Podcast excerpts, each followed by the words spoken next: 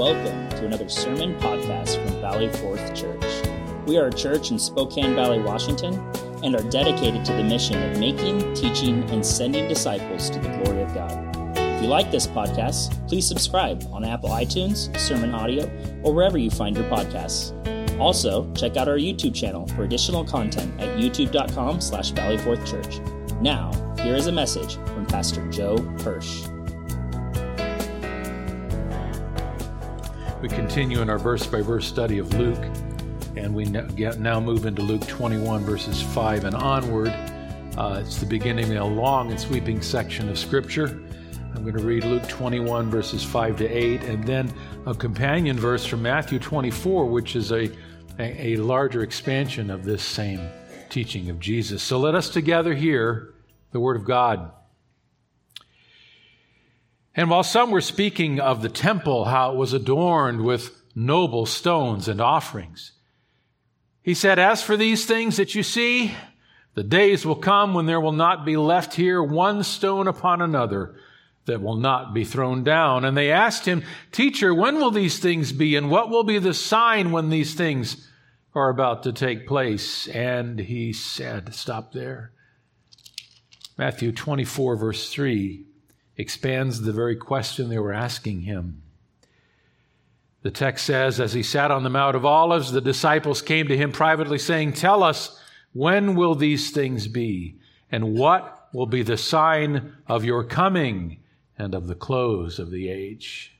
This is God's time spanning word. May we hear it and see it in all of its majesty. Amen. You can be seated. Thank you.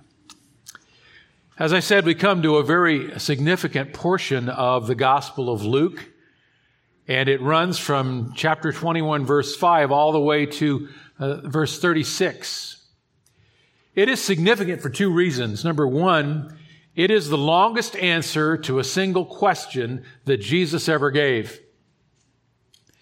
That means he must have wanted the details to be understood. And when you understand the sweep of what he's going to talk about, the times of the end, you will know why he gave such an extended answer. So it's the longest answer to a single question that Jesus ever gave. But secondly, it's important because it is a detailed description of what are known as the end times. In particular, he describes the persecution that will come upon the church as the time of the end approaches, the time of the tribulation, and the visible return of Christ to the earth. All of this is covered in this sweep of scripture and amplified in Matthew 24, which we'll also touch on in the weeks ahead. This passage spans history, and our teaching of it will span history. It will run from just a few years after Christ's death and resurrection, as you look at Luke 21. That is verses 5 uh, to 6. Then it will continue through, through the entire age known as the church age, covering the rising persecution of the believers and the arrival of the tribulation period, followed by the triumphal return of Jesus. That's chapter 21, verses 7 through verse 28. And then it will, inc- will, will, conclude with some teaching about how all believers over all the ages need to prepare their hearts for the coming of Christ. That's verses 29 through 36. Now, unlike some believers who say that there's really not much we can know or need to know about the end times, Jesus here goes into detail. He tells us there is much we can know, and he tells us there is much he wanted for us to know. So we're going to go over this over the, the coming weeks. Today, I'm going to pause before we get into the details beginning in verse 5, and I'm going to give you a frame, as I often do, into which you'll be able to fit all of the teaching that's going to follow over the next few weeks. It's a frame to fit around what Jesus will now teach us about the times of the end. You could call this message the big picture of the last days. Now, I've covered this with you before in a single message some years ago when I did a series on the return of Jesus. I'm going to be giving you that content and some more today. Now, uh, a lot of times people tell me I preach so fast and give so much detail that they get behind in their note taking. It's sort of like kind of a fire hose. Um, I apologize. Um, I, I preach as though I've never preached before and as if I'll never preach again. So that's the way that works. Today, no fire hose. You're going, oh. Today, fire hydrant. it's coming at you. Also, forget about uh, me ending on time. I'm going to apologize in advance. I've already told our staff. Wow, okay, right on, good. They're saying, don't encourage him. Well, hey, today there's a lot to cover. And I'm going to go through a span of study over the end times. To do that, I've given you a, uh, a handout that's in your, in your worship folder. We always debate, what do we call it here? Bulletin, worship folder, the thing you get when you come in. That's it. And we're going to refer to that throughout this message. I've included a lot of my message in that. So have that in hand, but don't read it yet. Focus on me for a moment as I give you some introductory comments. Let's see how well that works.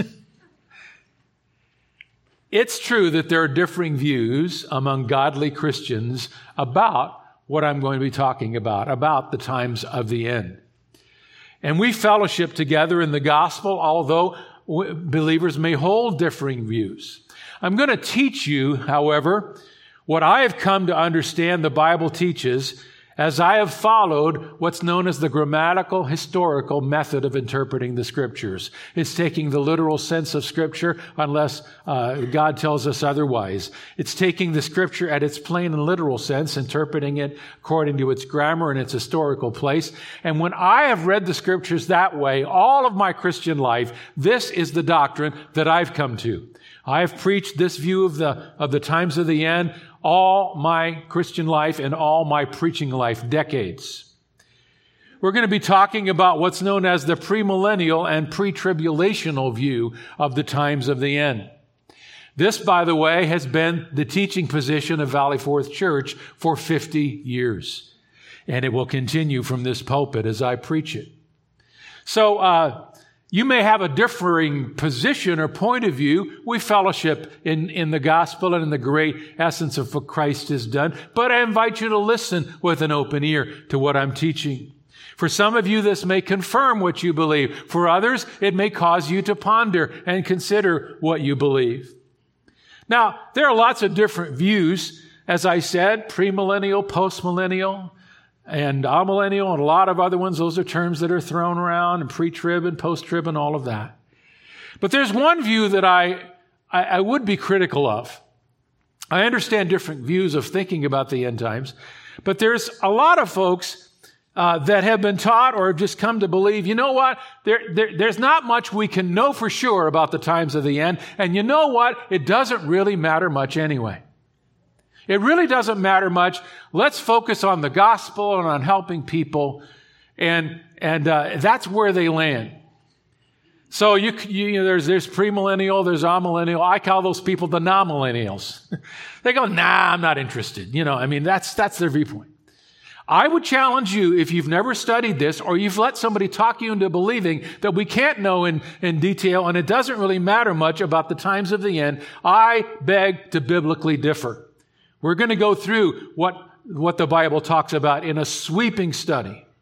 Why would Jesus go through such clarity and give such descriptions if he didn't believe that everything he told those disciples they could understand and they could hope for? It makes no sense. Why would the Bible start with a very detailed description of creation in Genesis, the first early chapters, and give us great historical detail and, and, and specifics that match the entire march of God's plan all the way through the ages, only when we get to the times of the end to say, I'm sorry, I'm not going to tell you about all of that. That's not the God I know. That's not the scripture I read. He would not give us a clear creation and then keep us in the dark about the conclusion of all things. His great plan to bring glory to His name. Why would He not give us great detail? Why would He not give us things to hope for and to pray for? Why would He not give us an understanding of where, what will happen to the nations, what will happen to the peoples, what will be the experience of believers and all that's coming? He would not leave us hopeless. He would not do that. If the times of the end can't be clearly understood, why would 30% of your entire Bible have been prophetic at some time in which it was written? Why would hundreds of prophecies about the first coming of Christ for his life, death, and crucifixion and resurrection be fulfilled specifically to the letter, and the other hundreds, several hundred prophecies about his final coming only be conceptual or symbolic or impossible to understand? Those two things don't match the God of Revelation. And I mean by that, the God who reveals truth. Why would, would 10 Old Testament books clearly and solidly talk about the second coming of Christ in detail, in prophecy, in hope. Why would 23 of the 27 New Testament books you have before you in your Bible talk deeply and specifically about the second coming of Christ, even as was read in our hearing this morning by Elder, Elder David? Why would these things be there if we were not supposed to know them? Numerically, did you know that one out of every 30 verses in the Bible talks about the second coming of Christ? This is not something God wants you to be unclear about.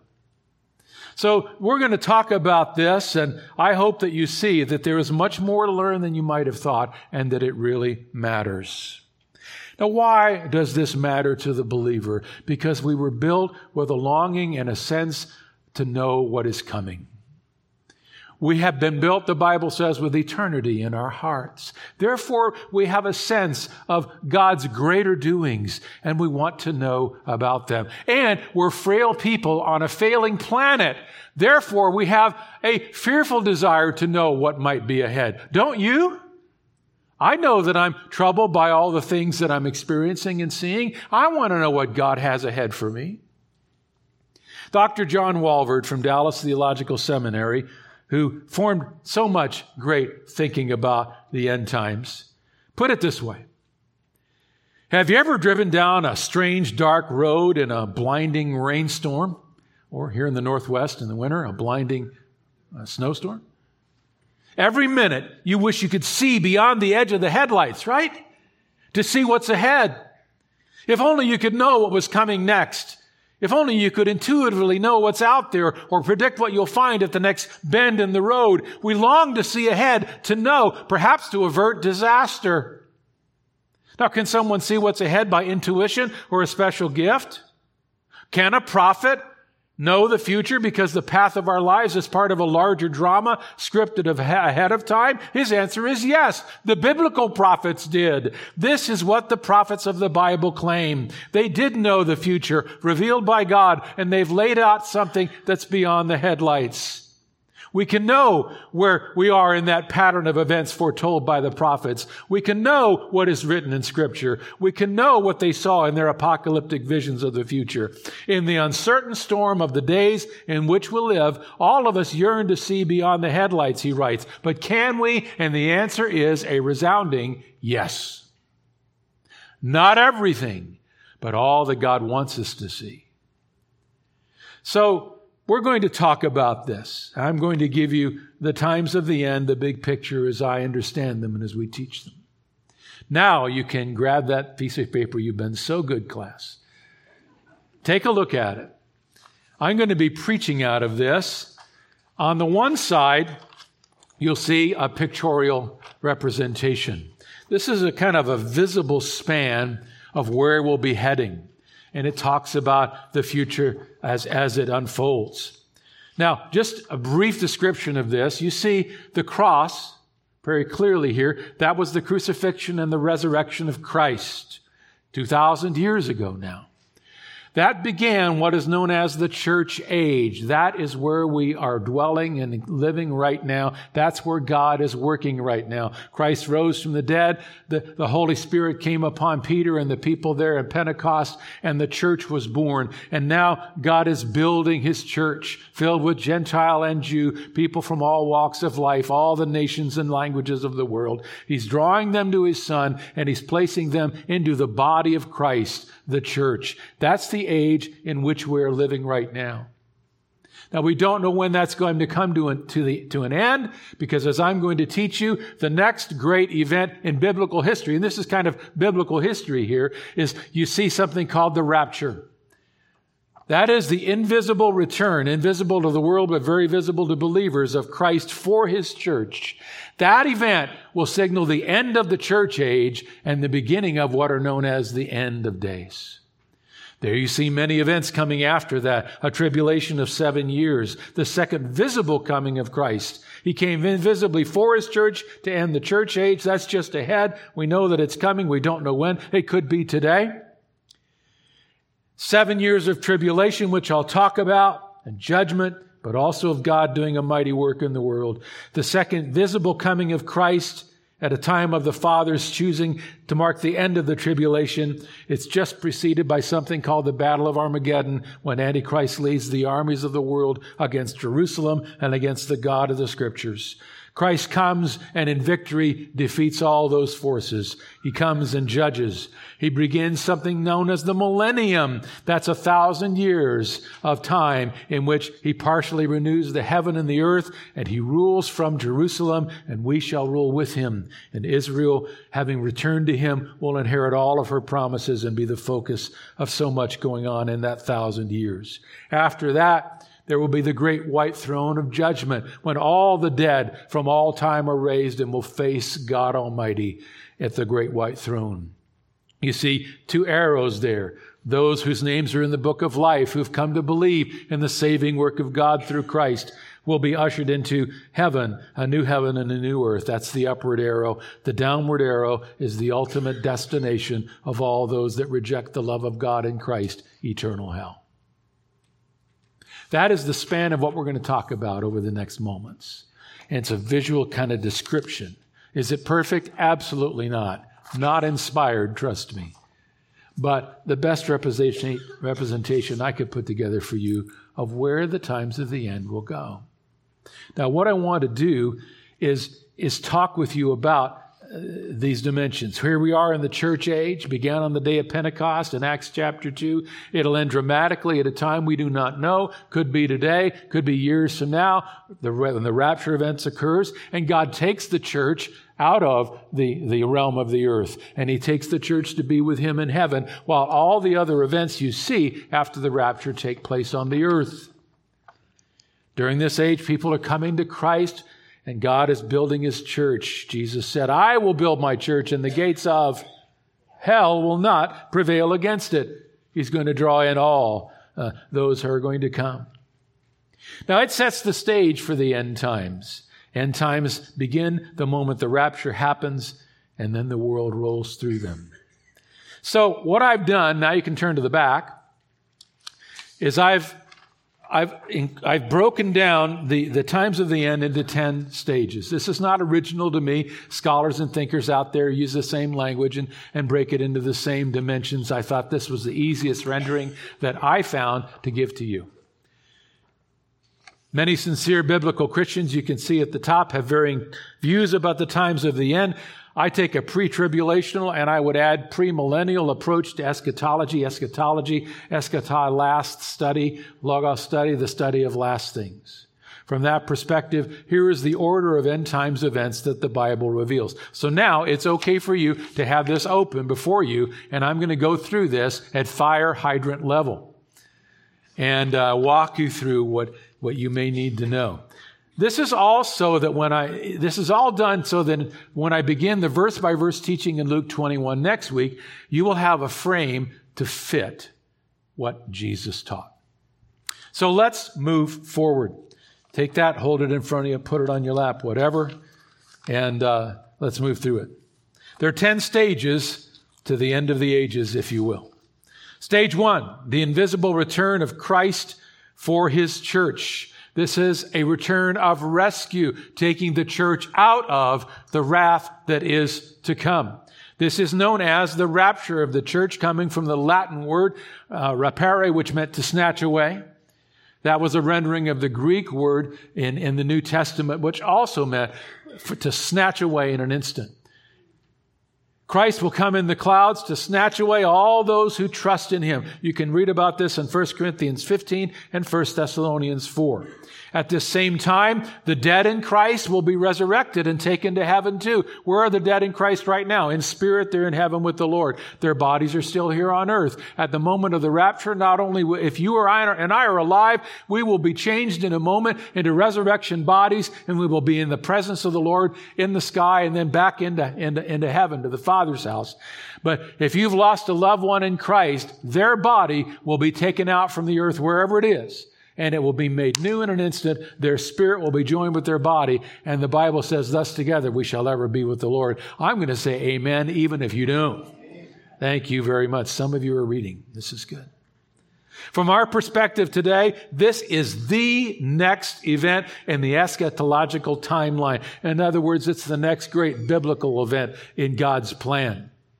The rapture is imminent, according to Bible teachers. That means that no other biblical prophecy needs to be fulfilled before the rapture happens. It could happen at any time. It could happen in this moment. It could happen years and years from now.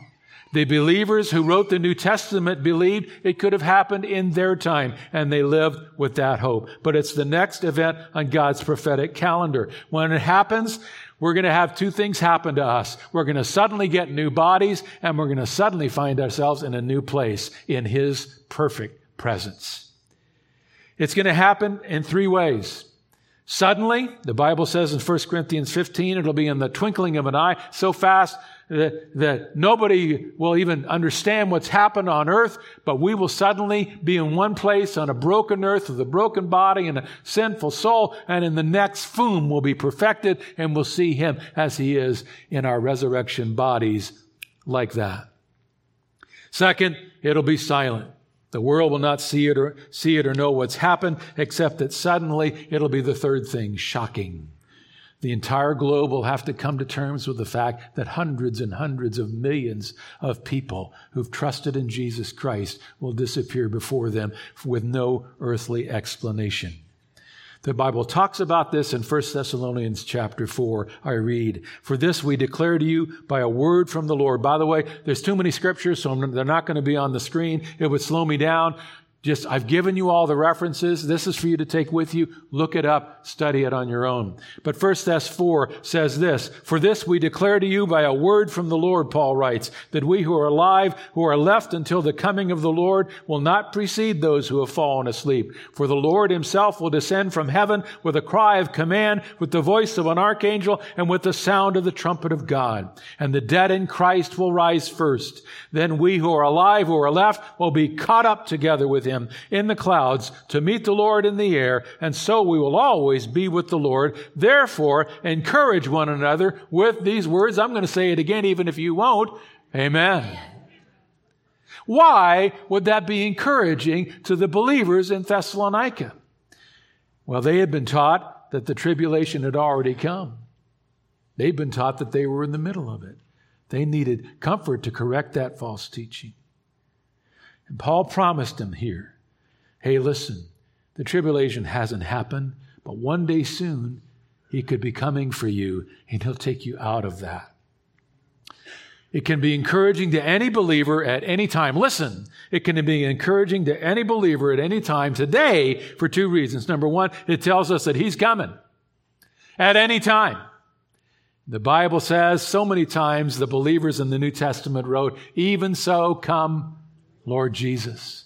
They would greet one another with an Aramaic saying, Maranatha, which means, Oh Lord, come. They knew that he could come at any time. And they knew, hey, he's coming. It's getting worse, but he's coming. It's tough now, but he's coming. I was talking to a brother the other day about physical suffering and a dear family member. And he said, Oh, I tell you, my great hope is that the Lord could end this today. We could be in heaven together because I know he's coming. I said, Amen, brother. But not only is it comforting because we know he's coming, it's comforting, secondly, because we know we're going. we're going ahead of that terrible time of trouble. Revelation 3:10 says God will keep the believers from the hour of trial that is coming upon the whole earth. Many times in the scriptures it says that the believers are not destined for wrath. So we are not going to head through that long line of tribulation you see in your chart, he'll be taking us out because he's committed to do that for his church. So the next great biblical event in history is going to be the rapture. There have been many great events in the past, creation, the fall, the flood, the, the, uh, the appearing of Israel as God's uh, people to, to, to, to proclaim his truth, then the appearing of the Messiah, the Lord, the Lord Jesus, the death on the cross, and the wonder of the resurrection. But the next great event in history biblically will be a disappearing, not an appearing, but a disappearing. And then he's going to follow that by another appearing. You see, I've put a line under that, the invisible return of Christ for his church. Go down to number four. One day at the end of the tribulation, he's going to return visibly, the visible return of Christ with his church. I've taught you many times that there will be one return, but it'll be in two phases. He's coming back. He's coming back in two ways. Invisibly for his church in the clouds, and then visibly where the whole world will see him to final, bring a final end to the tribulation and the history of man. So, that's what's ahead. The great disappearing, a mercy of God. Now, some believers, and I've talked with many even over the past week, it's interesting the conversations I have. Maybe you're here, maybe you're one of these. Believe that it just doesn't make moral sense to them that the church shouldn't go through the tribulation. They tell me that the church should suffer to prove her love for Christ. The church shouldn't be any different. Oh, but the church is different. The church is not destined for wrath. That wrath was taken by the Lord Jesus. When I speak, with these dear, dear folks, I, I mention three things. Number one, uh, don't worry. You're probably going to get all the suffering you want before he comes in the rapture. It's not certain. He could come now, but the, part of what we're going to study in Luke 21 is Jesus says, as we approach the times of the end, persecution will escalate. It is one of the signs that it's coming to an end. And so I tell them, oh, don't, don't worry. You'll probably get all the suffering you're interested in before he comes in the rapture.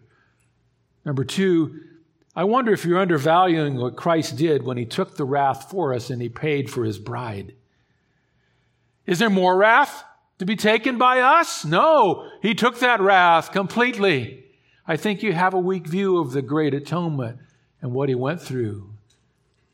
Is there something missing in how Jesus died for the church? And why would he take his precious bride, for whom he paid the price of his own blood, and then put her through the tribulation as though to afflict her in the same way he would afflict those that hate him? Try and put those together in the moral circle of God. I have a problem with that.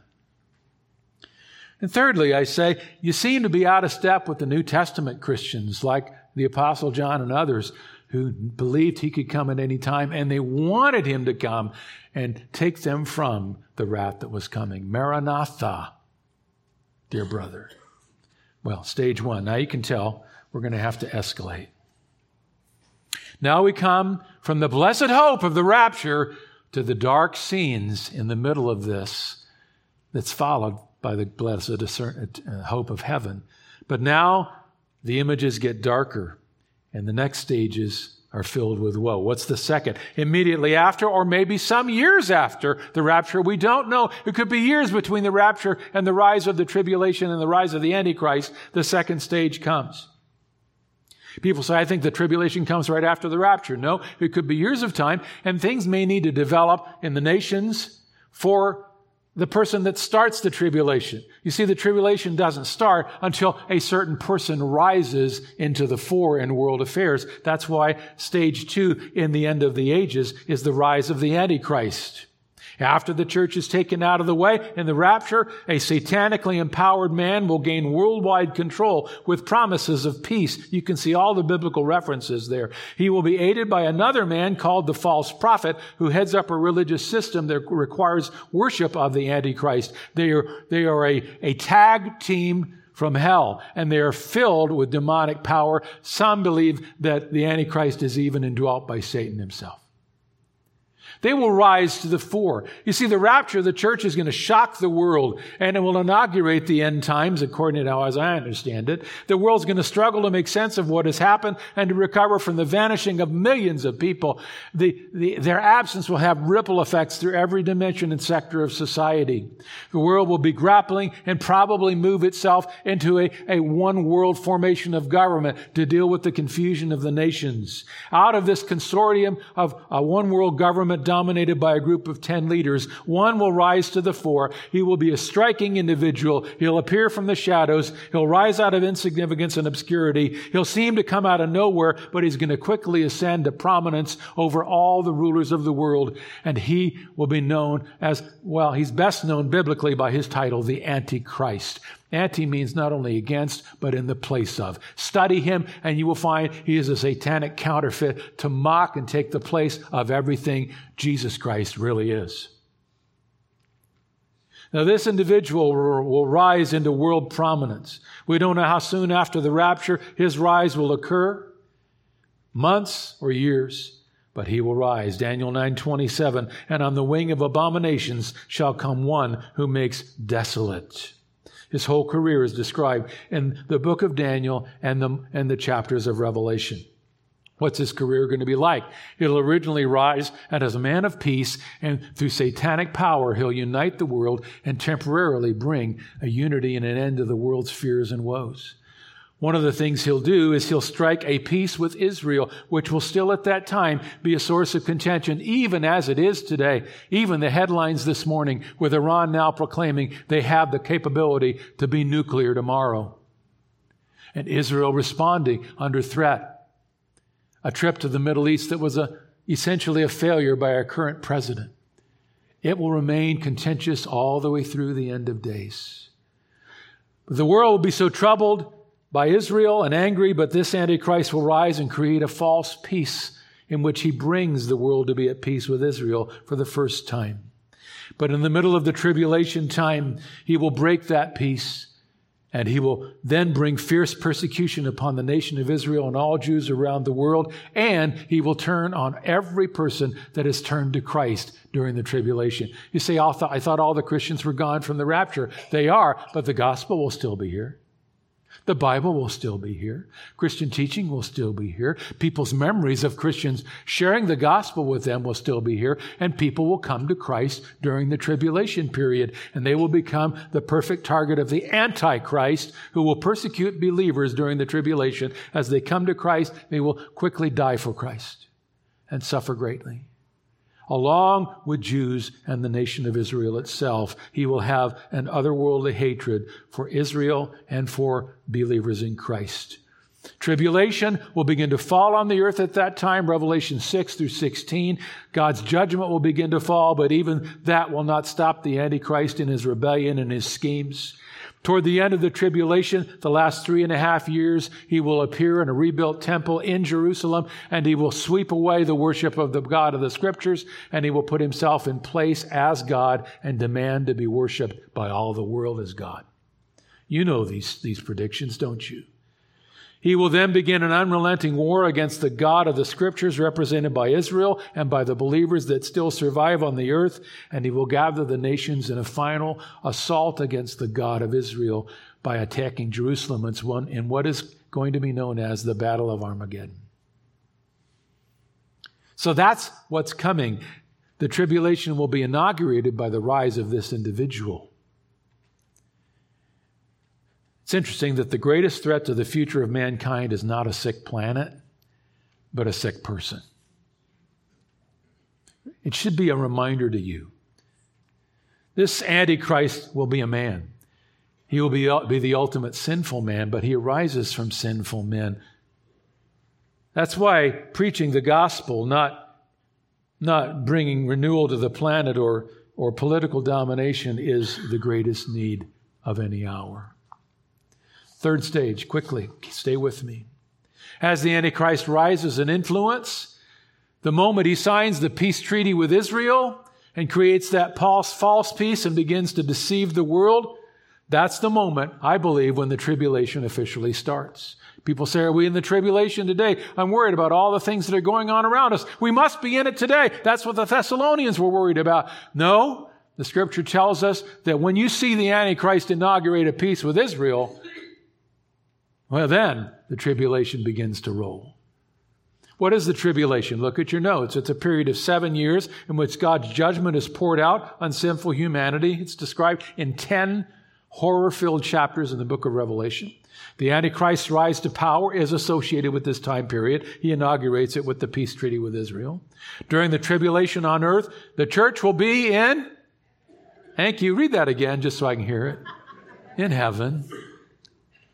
It is thought that at this time the judgment seat of Christ and the marriage supper of the Lamb will occur in heaven. We will be in heaven, we'll be with Him, and we'll be rewarded at the great judgment seat of Christ, receiving rewards for all we've suffered and how we've served. It's to be a glorious time while we're there. Now, there are the many key verses for this. I, I told you basically 10 chapters in Revelation. Obviously, we're not going to read all the way through that. But that, that sweep of chapters says the judgment of the tribulation will fall in three phases. Number one is seven seals will be opened in heaven, and that'll unleash the four horsemen of the apocalypse. You've known of them. Those are, they're, they're symbolic of literal suffering. By the way, the symbols in Revelation, they're symbolic of literal things. A lot of people don't understand that. Many people today were they're symbols of other symbols. Well, where does that leave you? Well, that's why we can't really know anything about the times of the end. No, no, no. They're symbolic of even more, more amazing literal things. You don't have to live with guesswork when your Bible. Anyway, I digress. There are seven seals broken in heaven and the great throne room, and great judgments of warfare across the world, and disease across the world, and death across the world begin to march. In chapter 8, verse 6, now you go to phase 2, the seven trumpets are blown in heaven, and more judgment is released. This seems to focus on natural and ecological disasters that God Himself causes. The earth will become a wrecking yard. Plus, Many mighty diseases will come, so much that, so that in chapter 8 it tells us that one third of humanity will die under that judgment. And finally, in chapter 16, the third phase, when seven bowls are tipped out upon the earth, symbolic of God's final wrath falling in fullness. This will involve many supernatural and, and uh, uh, and astrological events, disasters in the heavens. The sun's heat will become so intense that every person will suffer, and earthquakes in every city will flatten and change the topography of the earth. I could describe it for hours. It is 10 chapters of horrible judgment on mankind for sin and rejecting God's loving Christ. There will be two human reactions during the seven years of the tribulation. One will be rebellion. Go through the book of Revelation, you'll see more than once that as these judgments fall, and you would think for sure sinful people would know this is from God. I mean, it's coming down from the skies themselves. But what do they do?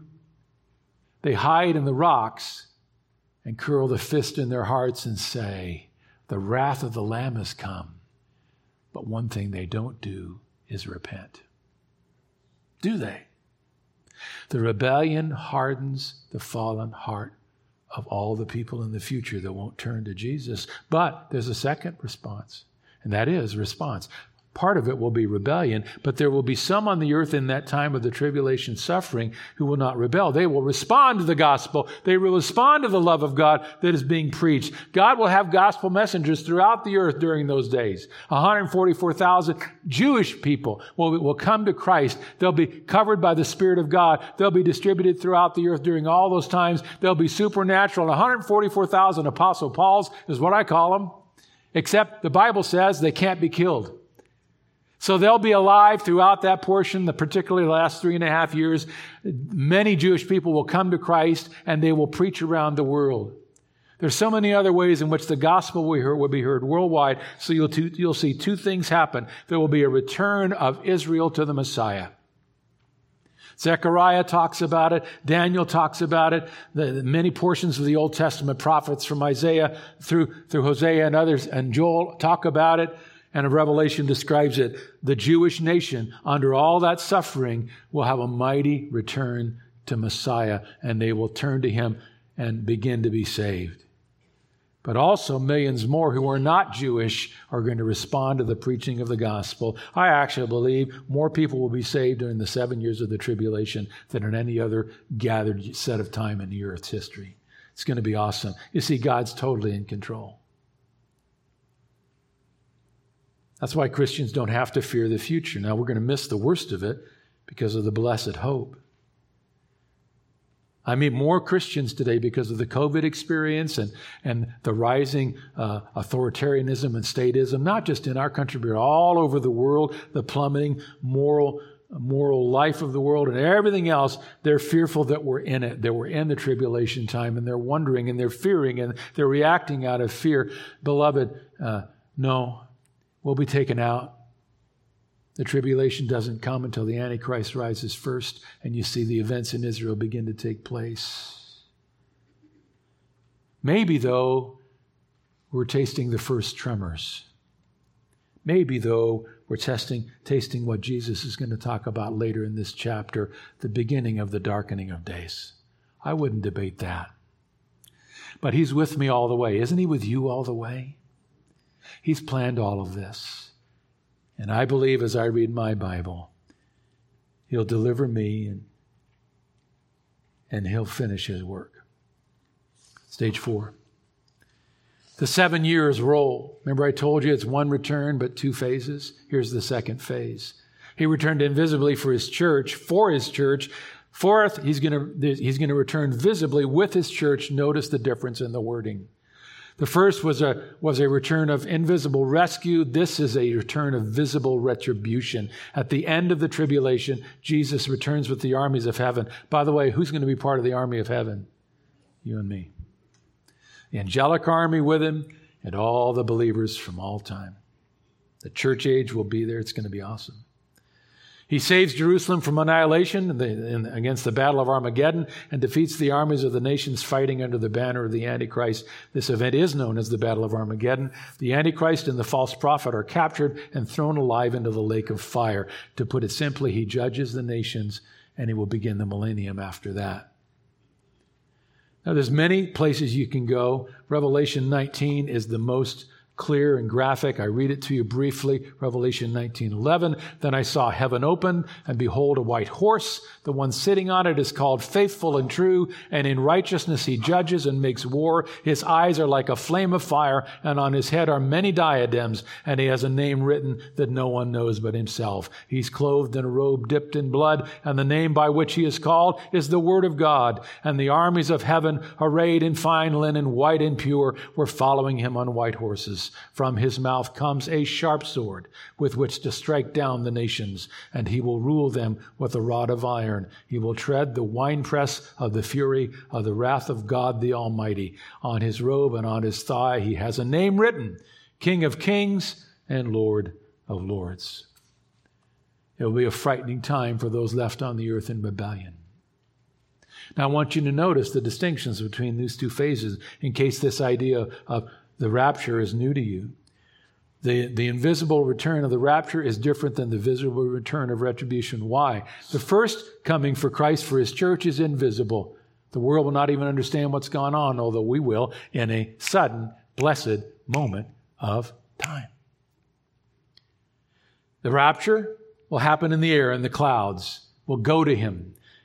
The second visible coming will return with him to the earth. It all happens on the earth. The first coming was he came for his church. The second visible return, it's different. He's going to be coming with his church. How could they be the same event? They can't. The first, he's coming to rescue his beloved bride. The second time, he's coming with retribution to a rebellious world. They're different, you see. The first coming of Christ at the rapture is before the full wrath of God falls on the planet. The second return of Christ, the visible one, is he's bringing the last uh, dose of wrath, if you will, and final judgment on the planet. They're different events. The first happens before the tribulation. The second happens to end the tribulation. The first is called in the Bible a blessed hope, but the second return is called a day of mourning for the whole world. You see, there are distinctions. Let's go quickly to stage five. What happens after Christ visibly returns to the earth? Well, he will judge the nations. That's number five in your description. Christ will judge the survivors of the tribulation, separating the righteous from the wicked as sheep and goats. It's thought at this time that also the Old Testament saints will be raised from the dead. The righteous will enter the millennial kingdom. The wicked will be cast into hell. You've heard often about the separation of the sheep and the goats. Jesus describes this in a companion passage in Matthew 25. It says, Before him will be gathered all the nations after he returns, and he will separate people one from another as a shepherd separates the sheep on the right hand from the goats on the left.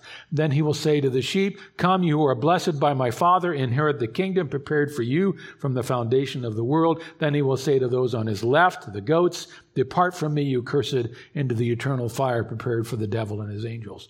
What's going to happen at the end of the tribulation? A lot of people will still be alive. They will have rebelled against God. But then there will be some who've come to Christ during the tribulation. So there will be sheep's, sheep that have come to Christ. There will be goats who have rebelled all the way through the judgments until the end. And Christ will separate those people and judge them. It's going to happen on earth in real time. Right after that, event six will happen. The binding of Satan. You may never have heard about this. Satan is going to be bound and held in a bottomless pit for the next 1,000 years to the great rejoicing of God's people. Revelation chapter 20 speaks of this in verse 2 and he sees the dragon, that ancient serpent who is the devil and Satan, and bound him for a thousand years. Now, there's more to that story. It's further on in your outline, but stick with me. What happens after he judges all the unbelievers on earth at that time? He judges the world and then he uh, casts Satan into an abyss. What happens? He begins something called the millennial kingdom. You've heard terms premillennial, amillennial, postmillennial. We are premillennial. We believe that Christ will return and then he will set up a literal thousand year kingdom, a millennial kingdom. Remember, I said to you, my understanding of the scripture comes when I read it naturally and literally, and I take it for what it says. So, this millennial kingdom, number seven, is one where Jesus himself will rule the world. He's going to partially renew the heaven and the earth at that time. It will not be completely renewed, but he's going to, as some people say, reverse the curse. The earth will be as we could never imagine it, essentially where it was in the Garden of Eden. It's going to be awesome. And on that partially renewed heavens and earth, he will rule that world, the earth, and Jerusalem will be the capital of his rule. This will be a 1,000 year period of peace and prosperity on earth. Read about it in Revelation 20, Isaiah 60 to 62, and by the way, many other Old Testament descriptions. God's many promises through the prophets to Israel will be fully fulfilled in that age, and they will receive all the promises God ever made to them. You say, I thought Israel is not in God's plan anymore because they crucified the Savior and God has rejected them. Oh, no. The book of Romans tells us they're in a, in a time of partial hardening. They're under temporal judgment for that unbelief. But one day, He's going to come upon them in mercy because God's promises He keeps. Doesn't keep the promise uh, based on our performance. He kept the promise because He said, I've chosen you, Israel. You are a people for whom I have a special plan. And in the millennium, those promises will be fulfilled. They'll have all their land. The, the, the, throne of David, Christ will sit on as the, as the ultimate king of, king, king of David's line and all of that. That may confuse you. Just remember this God keeps his promises to his people. I tell you what, if God did not keep his wonderful covenant promise to redeem me and take, take me to heaven based on my life, I'm hopeless. Why would he use a totally different standard for Israel? We are saved by grace through faith. I could go on and on. This kingdom is going to be amazing. It's going to usher in what's called the messianic age on the earth. Now, you know, there's times in the Bible where it says we will rule with him. How many of you have heard of read of those things? This is probably the time when that'll happen. We'll rule a, a wonderfully renewed heaven and earth with him will lead people to Christ because there, there will be people who, who, were, who were living, who were believers that came into that millennial kingdom after Christ's return. They're going to have children. They're going to have families. It'll be such a marvelous environment that a baby, a person who's 100 years old, will still be regarded as a baby. It's just, we'll have a marvelous length of life, but some will need to come to Christ. We'll, we'll spread the gospel around the world. It's all a marvelous story, all happening from Jerusalem, and Israel will be a big part of it, having turned back to Yeshua, their Messiah. Revelation chapter 20 talks about this thousand year plan of time. And God's going to partially renew the earth to do it. Here we go quickly 8, 9, and 10. There's going to be one last battle, though. Remember, I told you Satan bound for a thousand years? You might ask yourself, why wouldn't Satan be bound forever? That's the right solution, isn't it, God? Look at all he's done. Look at all that he is. Well, God, in his own sovereign wisdom, is going to allow Satan to be unbound at the end of the millennium, at the end of the thousand years. Satan's going to be released from his prison for a short time. He's going to deceive the nations once again. There will be people born in the millennium who may not turn to Christ, who will not turn to Christ. He'll find room in their hearts to create a brand new rebellion, a brand new movement against Christ. There'll be a rebellion against the Lord that he'll quickly defeat. You can read about it in Revelation 20. And Satan will finally then be cast into the lake of fire, never to reappear. I don't know why the Lord's going to allow that. One of my guesses is is he's going to show you that man's wickedness is so deep, man is so depraved, that even in a almost perfect new, new heavens and earth, even with Christ himself on the throne visibly there where you can see him and hear him, even with believers in resurrected bodies walking the planet, even with all the wonders of who God is and what he offers through Christ, there will be people who will still not want him. And when Satan rises out of that pit, he'll have some people to deceive. It's as if God is showing listen, the greatest problem in the, in the universal history is not Satan, it's man's depravity. And that's why I have to judge people forever. Just to my guess. Sinful people are not going to get better and better. We're not going to find a way to Christianize the whole planet. No, darkening will come. Stage nine, hold on. What will happen after that rebellion? Well, God will finally gather all people who have lived throughout all of time, and He'll judge them eternally. That's called the Great White Throne Judgment. It's described in Revelation 20 in very deep and chilling language. Revelation 20 says, I saw a great white throne, and him who was seated on it, and from his presence earth and sky fled away and I saw the dead, great and small, standing before the throne, and books were opened, and the dead were judged by what was written in the books according to what they had done. And if anyone's name was not found written in the book of life, he was thrown into the lake of fire. People say, what, a, a literal lake of fire? Possibly not. But remember, I said symbols talk about even more deep, literal things. A lake of fire will be bad enough, but if it symbolizes something that's literally even worse, I can't imagine. That's where you're headed if you rejected Jesus Christ. The verdicts will be read. People say, I'll, I'll, just take my chances when I appear before God and I'll argue for myself. I'll explain that my life was on a curve better than a lot of people's. My good outweighs my bad. You know what? You're going to have that chance. And you won't even have to worry about your faulty memory. Everything you've ever done will be read to you, and you will stand speechless before the supreme justice and perfection of God. Because you've not turned to the supreme perfection of Christ and taken his death for you. People say this world is so ugly that people say I've suffered so much from others. People say there's so much wickedness. It shocks me every day. How more deep can we go? Did you know that one day God will do something about sin? He will do something about evil. He will do something about the wickedness of man. He'll do it. Now, if you're a believer, the Bible tells us actually we'll be in that judgment hall and we'll be watching that judgment take place.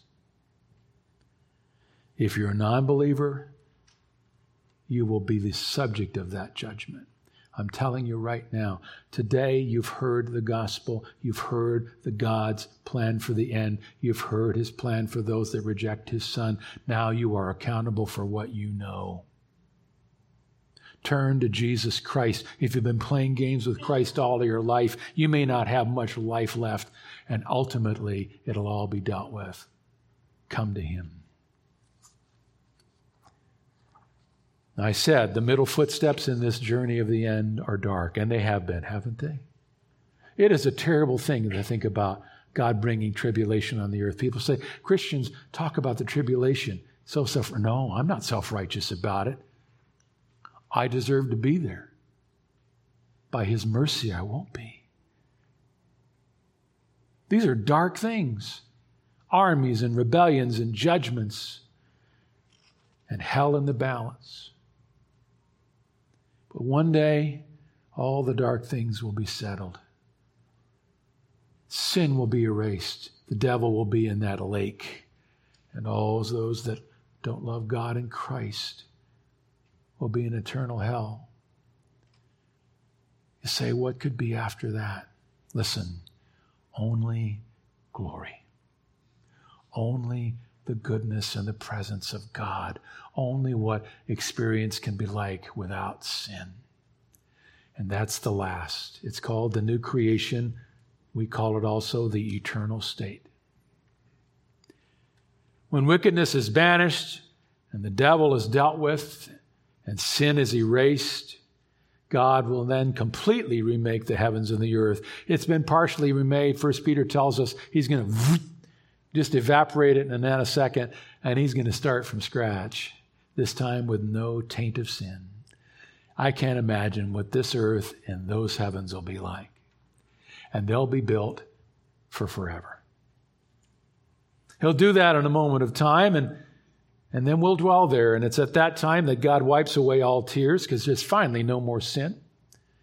And there will be no more pain, no more death or sorrow. And a place called the New Jerusalem will descend from God's throne room onto the new earth, and the children of God will enjoy eternity with Him. It's all in Revelation, two wonderful chapters after chapters of horror, chapters of hope, 21 and 22. Bible says in Revelation 21 that I saw a new heaven and a new earth, and I saw the holy city, New Jerusalem, coming down out of heaven from God Behold, the dwelling place of God is with men. And God himself will be with them as their God. He will wipe away every tear from their eyes, and death shall be no more. Neither shall there be mourning, nor crying, nor pain any more. For the former things have passed away. And he who was seated on the throne said, Behold, I am making all things new. The last chapter is the best chapter. And God has shown us that in that last best chapter, there's no last page. Think about it. It'll roll on forever, and we'll never stop discovering how great He is and how much blessing He has for us, and it will all be increasingly good. Why? Because his, He sent His Son into everything that was horrifyingly wicked and evil and his son took the horror and the penalty of that hell you and I deserved and absorbed it all. So we can be with him one day. Hmm. What a good ending. Amen. So that's the story of all that's ahead. It's my best estimate of describing what's just beyond the headlights. Why does it matter? One author wrote this biblical prophecy is important because it tells us the end of the story. It's our guidance system. It tells us where we're going. God was kind enough to give it to us.